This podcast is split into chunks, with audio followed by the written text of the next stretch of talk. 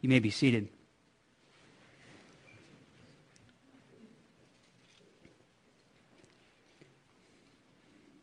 In just a few moments, I'm going to be in the book of Colossians. If you have brought your Bible this morning, that's where we will start. We're going to be in Colossians 1.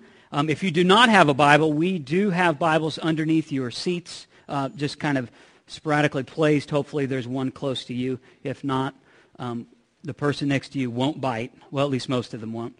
So you can ask them, and they will maybe hand it to you. But Colossians 1 is where we're going to start. And then if you are an overachiever, we're also going to be in the book of John, chapter 20. We have some overachievers in the house this morning. One of the things that, that I like to do, and I think it, it, it befits us well to do so, is I like to take things out of, uh, out of everyday life and then bring like a spiritual idea or concept based on something that we've all experienced. And one of the things that I want to share with you this morning is about my favorite football team, right? My hope is not that you would that you would be a Miami Dolphin fan, although we would have there's one. Um, you got to sell it. I mean, if you're going to do that, you got to sell it. You have to really sell it loudly. Um, but uh, but that's my son, so that's awesome. When you turn 16, you're getting a bike. Um, it's going to be awesome. But I do like to take things out of out of everyday life, the things uh, that we would maybe experience, and then bring a truth around it or speak a truth through it to help us understand. And one of the things I do want to talk about is, is an event that happened on March 13th, in the year 2000. Nobody knows what happened. Did anything significant happen on that day as far as you're concerned? Yes, they were. We, we still had computers. Well, this morning, uh, there's an event that, that really has kind of, it changed football as far as I'm concerned. March 13th, the year 2000, the best quarterback ever to play in the NFL, and I, I am not going to debate it because I know it's true, the best quarterback ever to play in the NFL retired. Exactly. See, we have another believer in the house. This is wonderful. I'm feeling better about this already. Um, but something happened on March 13th, the year 2000. You see, the team had been going really, really well. Things had been going well. They had been winning and they'd been doing different things. Never won a Super Bowl under Dan Marino, but they were always thought there was hope because we have a quarterback. We have, we have something going for us. But then on March 13th, everything changed. Because the day that he retired, if you're a football fan, if you're a baseball fan, who uh, any sport, or really this will connect with you, as soon as he retired, we began to be in a rebuilding phase. Have you ever heard that before? We are in a rebuilding phase. We've been in a rebuilding phase for 12 years so far. Okay? You need to pray for me because this is hard when it comes football season because I know we're not going to win. But we've been in a rebuilding phase for 12 years, and everybody knows that something's broken. But now, as, as on the crux of the NFL draft, now everybody thinks, and every year since then, at, when the draft comes around, they think that they have the answer to the problem. When people go through and they analyze the draft, they say, well, we need this, and we need this, and we need this. But the reality is, everybody knows that the team's broken. Everybody has a different idea of how to fix it. So they've, they've really kind of done a couple things in lieu of that. After his retirement, they, they kind of cushioned the blow a little bit, and then they decided that they were going to name a road right outside of the stadium. I've been there. It's, it's amazing. You all ought to go. It's incredible. But I, I've been to the stadium, and they named a road after Dan Marino. But you know what? That built like short-term uh, excitement, enthusiasm, but then guess what happened? That waned and went away. But then what they did was they thought, well, you know what? The road, yes, it's important, but we're going to do something deeper than that. Now we're going to put a statue outside of the stadium. As a matter of fact, I have a picture of this, of this statue. This is awesome. Um, I have glasses on so you can't see the tears, but this was an emotional day for me. Um, standing right next to Dan, and you see it was 11-11, 2007. And, and it, what's amazing is this, is this was my anniversary trip. My wife loves me, right? Um, this, was wonderful. But they built this statue, but you know what? The statue still stands there today. But did it have a lasting effect? I already gave you the answer. No. Their short-term solutions to fix the problem have only led to long-term frustrations. Their short-term solutions have only led to long-term frustrations. Don't we do the same thing in life? Don't we do the same thing?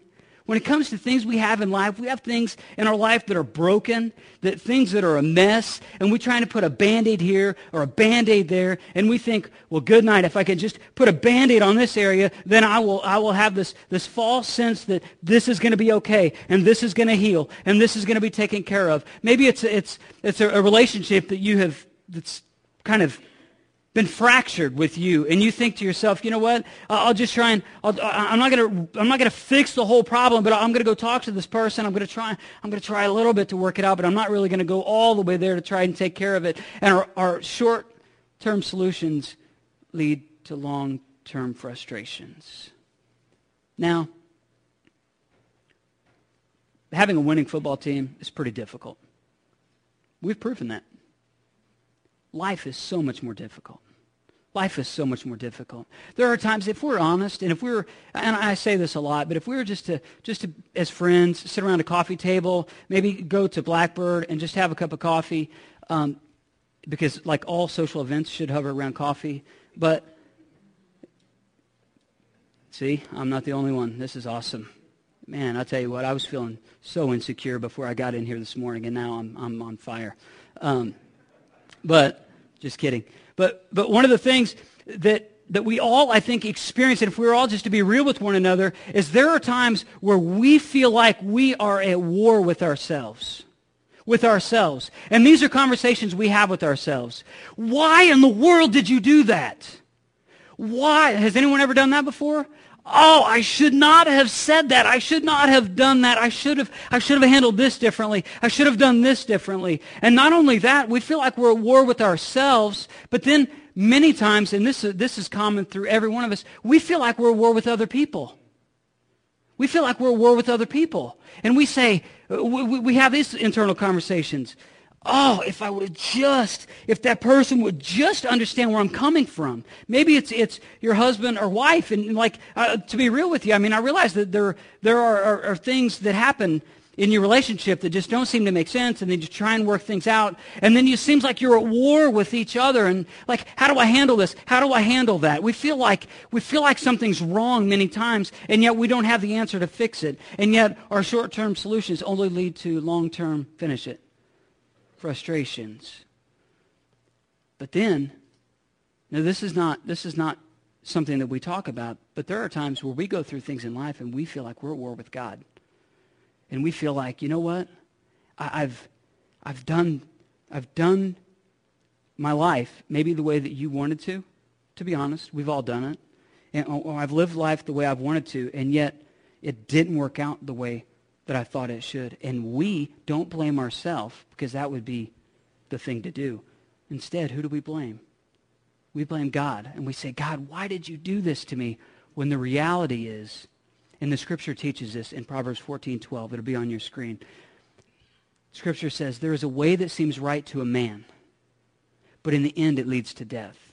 There's a way that seems right to a man. It seems like the best thing and the easiest thing for us is just to put a Band-Aid over a situation and just uh, make a short-term solution for the problem, but it only leads to long-term frustration. You see, this scripture, it says there is a way that seems right to a man. It seems right to us. We can convince ourselves that the way that we're supposed to live our life is our way. Now, the Bible teaches something differently than that, which is why it says that it seems right to man, but in the end it leads to death. In the end, it leads to a dead end. In the end, it leads to brokenness. In the end, it leads to us not having peace in our life. And if there's anything, anything that we have beyond the cross that Jesus Christ bore, it is peace. It is peace.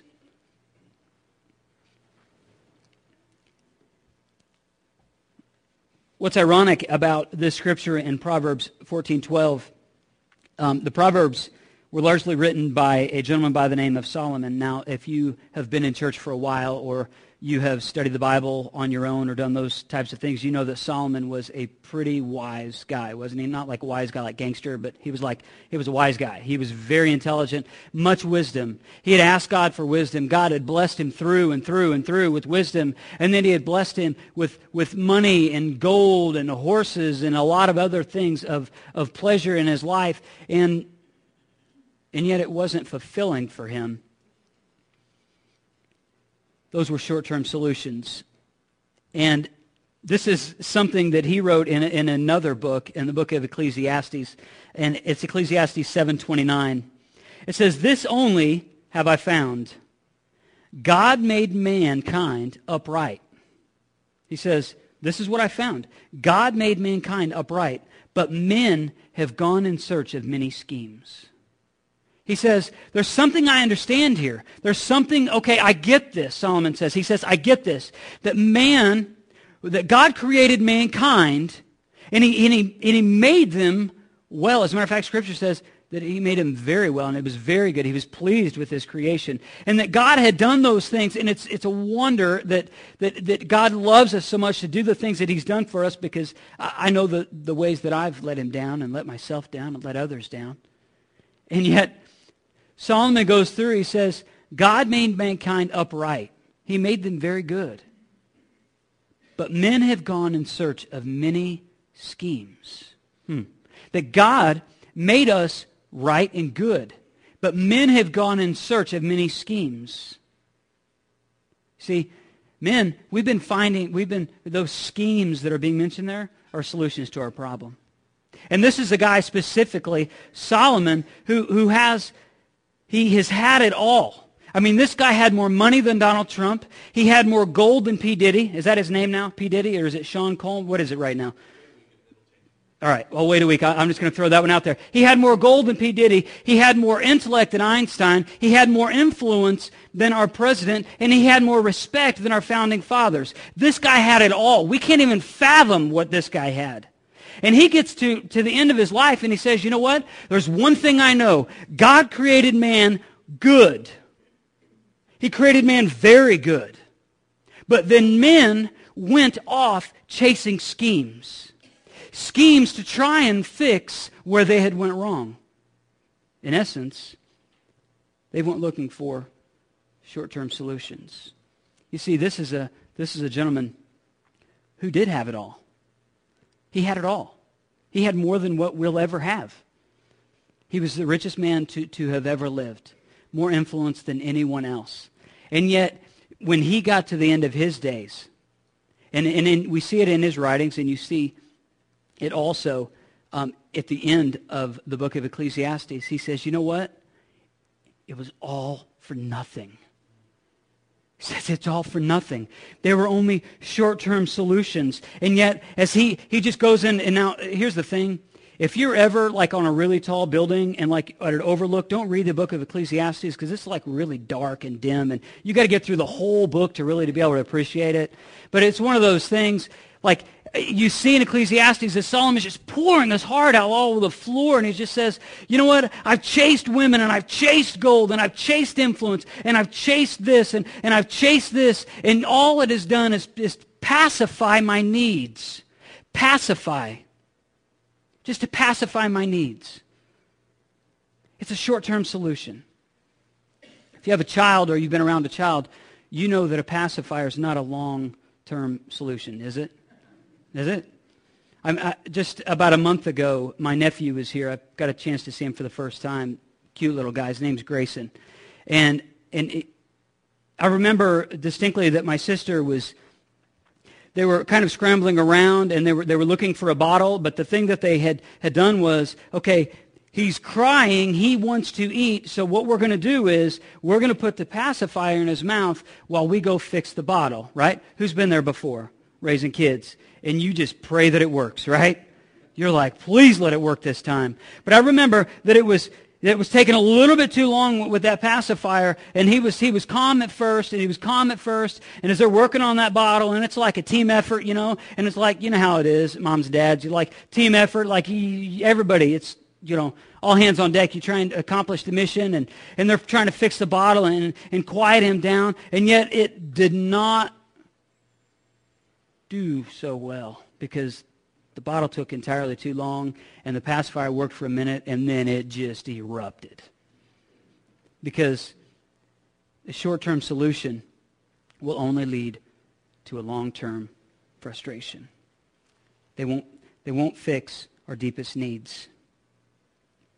Now, this morning, I, I don't want to be all doom and gloom.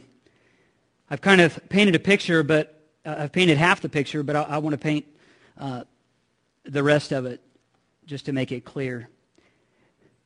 For us, I, have kind of mentioned that we, we're at war with ourselves at times. We know that we have failed at times. We know that, that even if, and you say, you know what, I, I'm a pretty good person, but you know, if we're honest, there's times where we even fail ourselves and we fail other people and we even fail God. There's another scripture, Ecclesiastes 7.20, it says, There's not a righteous man on earth who does what is right and never sins. He says, okay, you can pick the most righteous person that you want. Um, whoever that you want that to be, somebody maybe you've looked up to in the past, maybe somebody who stood up for social injustice, uh, or you know, in, in the world, and maybe it was the uh, uh the president, if you're liking, whatever side of the aisle you're on, and the person you really have thought has done a great job in uh, in the presidency. Um, is hard to believe as that possibly could be. That, that I think that it has happened, and it says that there is not a righteous man on earth who does what is right and who's never sinned. So no matter how good you think you are, the reality is, and I believe the Scripture, and I believe that Scripture speaks into this, and it speaks out of this many, many times, Old and New Testament. It says that no matter who you think you are, how righteous you think you are, the reality is that we've all sinned. That we're all severed away from God in one way or another. And yet, I believe this to be true, and this will be on the screen. True peace, true peace, lasting peace, comes from seeking after God, living under God's protection, and enjoying God's provision. If you're a note taker, this would be a good thing to write down. True peace comes from seeking after God, living under God's protection, and enjoying God's provision. See, this is what Solomon realized at, at, kind of at the end of his days when he had chased all these other things. He says, you know what? There's something that I've learned. When I've chased position, when I've chased power, when I've chased possessions, it only worked for a little while. It only worked for a little while. They weren't lasting. And he gets to the end of his days, and this isn't this is this is just taken from the themes of that scripture. This is not his words. This would be mine speaking uh, out of the scriptures. But it says, true peace comes from after seeking after God. The reality is Christ Jesus already sought you out. Did you know that this morning? He already sought you out this morning. He's already held up his end of the bargain, and he's saying, hey, hello, I want you to hold up your end. Because if you want peace, and I know we all do, he says, if you want peace, I've already done what I was supposed to do. Now I need you to do the first step into doing what you need to do. You need to seek after God. He sought you out. Seek him out. And then after you've done that is to living under God's protection. Because this is, this is the, the shelter. I love reading the Psalms because it talks about it talks about how the, how the Lord is like as a rock and he's a shelter and he's a hiding place and, and all of those things. I don't know about you, but I've been in the deep woods and I, have been there when it's, it's storming and, and it's, it's raining and it's going crazy and you, you don't know what's going to happen. And yet if you can find a little place to go underneath a little rock overhang, it gives you peace. I think about that. I, I, love the outdoors, but I think about those types of things. And I think about if we live under God's protection, no matter what goes on in the storms of life, no matter what your health condition is like, no matter what your relationship is like uh, with, with the people around you, no matter if you, you struggle because you feel guilty from the mistakes that you've made, if you go out and you seek after God, and you seek after him. And not only that, but you live under his protection, that you live under his protection. That doesn't mean that you go out your own way and you try and take care of it on your own, but you live under his protection. You get peace. That's true peace. But then also it's enjoying God's provision. It's enjoying his provision knowing that he has given you the things that he's given you. I'm not saying that we shouldn't enjoy the things that God has given us. We should. but we should understand where they come from and not let them drive us, but yet give God glory by using what he's giving and given to us appropriately. Now, Colossians 1:19. You didn't think I was going to get there. Colossians 1:19 through 22. I love this. For God was pleased to have all his fullness dwell, dwell in him, in Jesus, and through Jesus to reconcile to himself all things, whether things on earth or things in heaven, by making peace through his blood shed on the cross. Once you were alienated from God and were enemies in your minds because of your evil behavior. But now he has reconciled you by Christ's physical body through death to present you holy in his sight without blemish and free from accusation. There is such hope in that scripture this morning. Such hope. Thing to kind of take away from uh, just the first part of this scripture is that Jesus' work on the cross rescues us from trying to redeem ourselves. His work on the cross helps us to not have to try to redeem ourselves. Because the reality is this. If I were to go through and have a conversation with each and every one of you, and I said, hey, how good is good enough? Well, how good is good enough? How good is good enough? We would all have a different definition. Kind of like my football team. We'd all, we all understand something's wrong. We would all have a different way of explaining how to fix it. You see, this is a comfort, at least I hope that it is. We don't have to decide how good good enough is. That's already been decided on the cross. That's already been decided. Jesus' work on the cross, it rescues us from trying to redeem ourselves. I've known people in, in, in my life who they try and redeem themselves. They try and they try and they, they, they know that something is wrong and yet they, they exhaust themselves trying to be okay with God when the reality is our effort will always fail. Our efforts are a short-term solution that lead to a long-term what? Frustration every time. In Scripture, verse 19 and 20, it says, For God was pleased to have all his fullness dwell in him. This is in Jesus, the perfect God-man he says God was pleased to have all his fullness dwell in him. And through Jesus to reconcile to himself all things, whether things on earth or things in heaven, by making what? Peace. Through his blood shed on the cross. So it took something so drastic as Jesus being, his body being poured out on the cross and been beaten on the cross and being scourged on the cross and doing all of those things to bear the punishment so we wouldn't have to try and redeem ourselves. So we wouldn't have to try and work back to the level and decide how good is good enough. But then the scripture continues in verse 21. It says, Once you were alienated from God and were enemies in your minds because of your evil behavior, but now he has reconciled you by Christ's physical body through death to present you holy in his sight without blemish and free from accusation. I love that part. Free from accusation. So he doesn't look at you and he doesn't say sinner. He says saved. He doesn't say, well, you know what? Yeah, you're just in the part of a rebuilding phase, and, and eventually when you get your life in order, then you can come back to me. He says, you know what? I, I, I sent my son on the cross to die for you to make it okay. His blood was shed to make it okay. You don't have to go back and try and redeem yourself because you have already been bought back, redeemed, if you will, by the blood of Jesus. That scripture, uh, something to take away from that is, is the redemption on the cross rescues us as friends and allies. As friends and allies. Everybody say that this morning. Friends and allies. Not enemies. Look what look at this scripture. It says in verse 21, it says, Once you were alienated from God and you were enemies in your minds. He says, This is who you were. This is who you were, but that's not who you are. This is who you were. You were broken.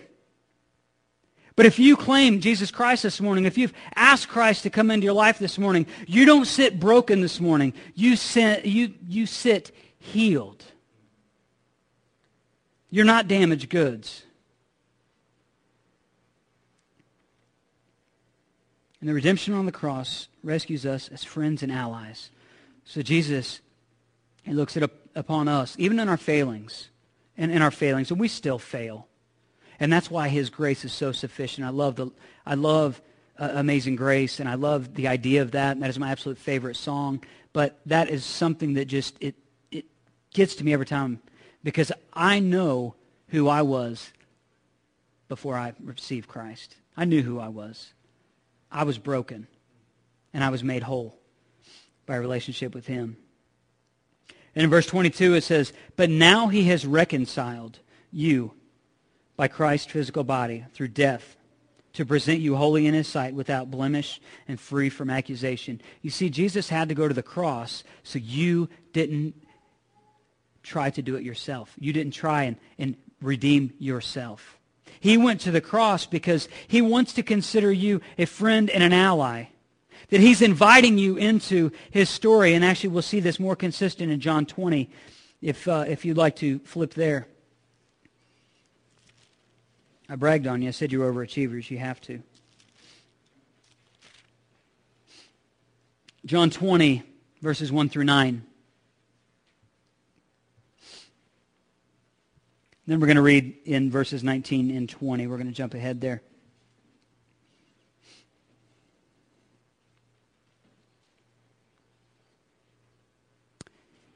John 20, verse 1 says this Early on the first day of the week, while it was still dark, Mary Magdalene went to the tomb and saw that the stone had been removed from the entrance. So she came running to Simon Peter and the other disciple, the one Jesus loved, and said, They have taken the Lord out of the tomb, and we don't know where they have put him. She's, she's very confused. So Peter and the other disciple started for the tomb. Both were running, but the other disciple outran Peter. Too much biscuits and gravy that morning. And reached the tomb first. He bent over and looked in at the strips of linen lying there, but did not go in. Then Simon Peter, who was behind him, arrived and went into the tomb. He saw the strips of linen lying there, as well as the burial cloth that had been around Jesus' head. The cloth was folded up by itself, separate from the linen. Finally, the other disciple, who had reached the tomb first, also went inside. He saw and believed. And then I love how, how the Bible just adds these extra things in parentheses. Um, fully inspired, fully, the Holy Spirit is inspired the people to put these things in here, and I love this. And it says, they still did not understand from Scripture that Jesus had to rise from the dead. Ironically enough, the person who's writing this is the very person who experienced this. So he's writing this about himself, but he didn't want to take any of the credit. He wants to give Jesus the glory, which he, he, he does so rightly.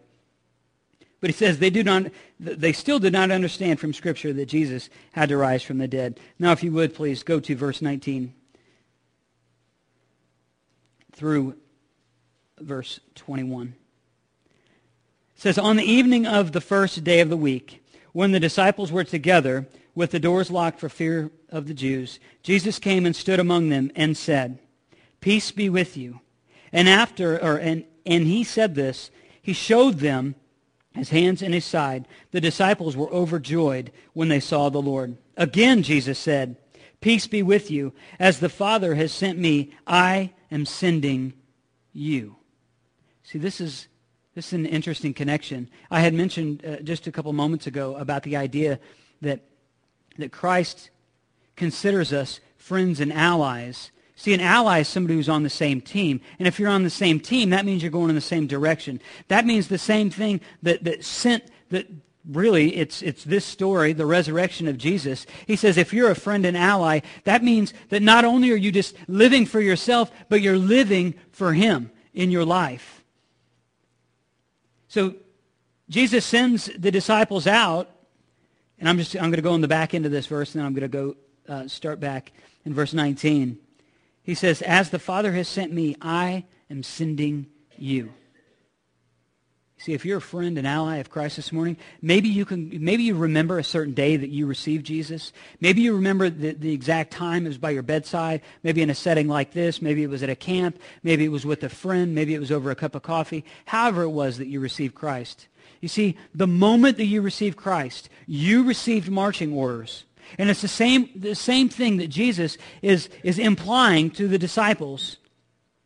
He says, as the Father has sent me, I am sending you. You see, each and every one of us, if we claim Christ this morning, we have been on a mission, on his mission, since the day that we received him. How are you doing with that? Whose mission are you following? Yours or his? A couple little notes backing up to verse 19. It says, On the evening of the first day of the week, when the disciples were together, with the doors locked for fear of the Jews, Jesus came and stood among them and said, Peace be with you. You see, Jesus, he, he can do this because this is his resurrected body. The door was locked. Jesus didn't knock on the door and said, hey, it's Jesus. I want to come in. He just said, you know what? I've got this really cool thing right now. It's called the resurrected body. I just did something awesome. It just changed history. And I'm just going to step right through this, this, into this room with the locked door because I want to blow these people's minds. And he comes through and, and he stands among them. And the first thing that he says to him and I, I don't know about your Bible, but my Bible has uh, Jesus' words in red. The first thing that he says to him is what? Peace be with you. You see, this was a, this was a common greeting in, in that day. It was a common greeting. But when Jesus says in verse 21, he says the same thing. He says, Peace be with you. As the Father has sent me, I am sending you. This is the deeper meaning than just shalom or just peace be with you. This is a deeper meaning. He says, you know what? You can have peace now. Peace is possible because of the cross. You thought I was dead. You were confused. You don't have to try all of those short-term solutions anymore. You don't have to try and figure out life anymore. You don't have to try and exhaust yourself trying to be good enough to get back to God. Jesus says, peace be with you. And it's his peace he leaves with us. And it's very simple, but the little catchphrase from this scripture, if you are a note taker, is the reality of the resurrection brings peace. Because it's real. We know that, that Jesus appeared to many people. I, have just mentioned the disciples. He, he, he, when he resurrected, he came back and he talked to the disciples, Mary Magdalene, a group of 500. He, he was talked to several people over in the days following his resurrection. And that just brings such peace. That brings such peace. Because if Jesus did not resurrect, he would have just been a good man. There are a lot of false religions in this world today that were led by good men. But only one was a Savior, and his name's Jesus Christ. Only one. Only one fits that, that bill, that description. So what do we do with what we just heard? How do you take all this in? Maybe for you, maybe you, you don't have a moment in time where you can go back and say, you know what? I remember such and such day where I received Jesus. Then you're left with a choice. Because true peace starts with seeking after God. It starts with seeking after God. If you want peace this morning, I'll just, I'll just let you off the hook. And and you have not received Jesus, I know you're tired. I know you're exhausted. I know that, that you have probably been trying to decide how good is good enough. And you don't even know anymore. I just want to I just want to take a big magic eraser and, and just take all that away and just let you know you're off the hook because you don't decide how good good enough is. Jesus did. And there's another scripture that we've been kind of studying over the last couple weeks, and it's a scripture that I want to end with this morning. And it says this. Jesus' words in John 14, 6. He says, I am the way, I am the truth, and I am the life. And he says, no one comes to the Father but through me. So Jesus says, I'm, I'm just, I'm fixing the problem. You don't have to decide how good good enough is. I've already decided. You don't have to do all those short-term solutions which have led to long-term frustrations. You are not in the course of a rebuilding process. Jesus says, you know what? If you are a child of God, you can stand under, under my provision, the shelter that I provide, the peace that I provide. I know many of us have come in this place, and maybe if maybe you, you claim Christ, and in life still it just seems like it's just a raging storm around you. I want you to know the same God who saved you is the same God who's going to keep you. And it's the same God that we celebrated. It's the same King that we, that we read about and we listened to the video earlier. It's, it's the same God who, who gives grace to the humble. It's the same God who gives mercy to the hurting. It's the same God who gives love to the unlovable. You see, he decided how good is good enough. And when he was on the cross, he says, you know what? It is finished. You don't have to try and do it anymore. You don't have to try and do it anymore. It's been done for you. But you need to seek after God. You need to seek after, seek after God. Because the scripture teaches that he died for us. So that that's his end of the bargain. But then we need to receive that gift. We need to receive that gift. You see, I know life is difficult much more difficult than, than your life. You're probably going through things right now. I know every one of us. We're either coming out of something, we're in the middle of something, or we're getting ready to go into something. Amen to that? Isn't that the way it goes? No matter where you are in the course of the things that I just said, I want you to know the only lasting, long-term peace that you're going to have is by following God. That's it. Have you received Christ this morning?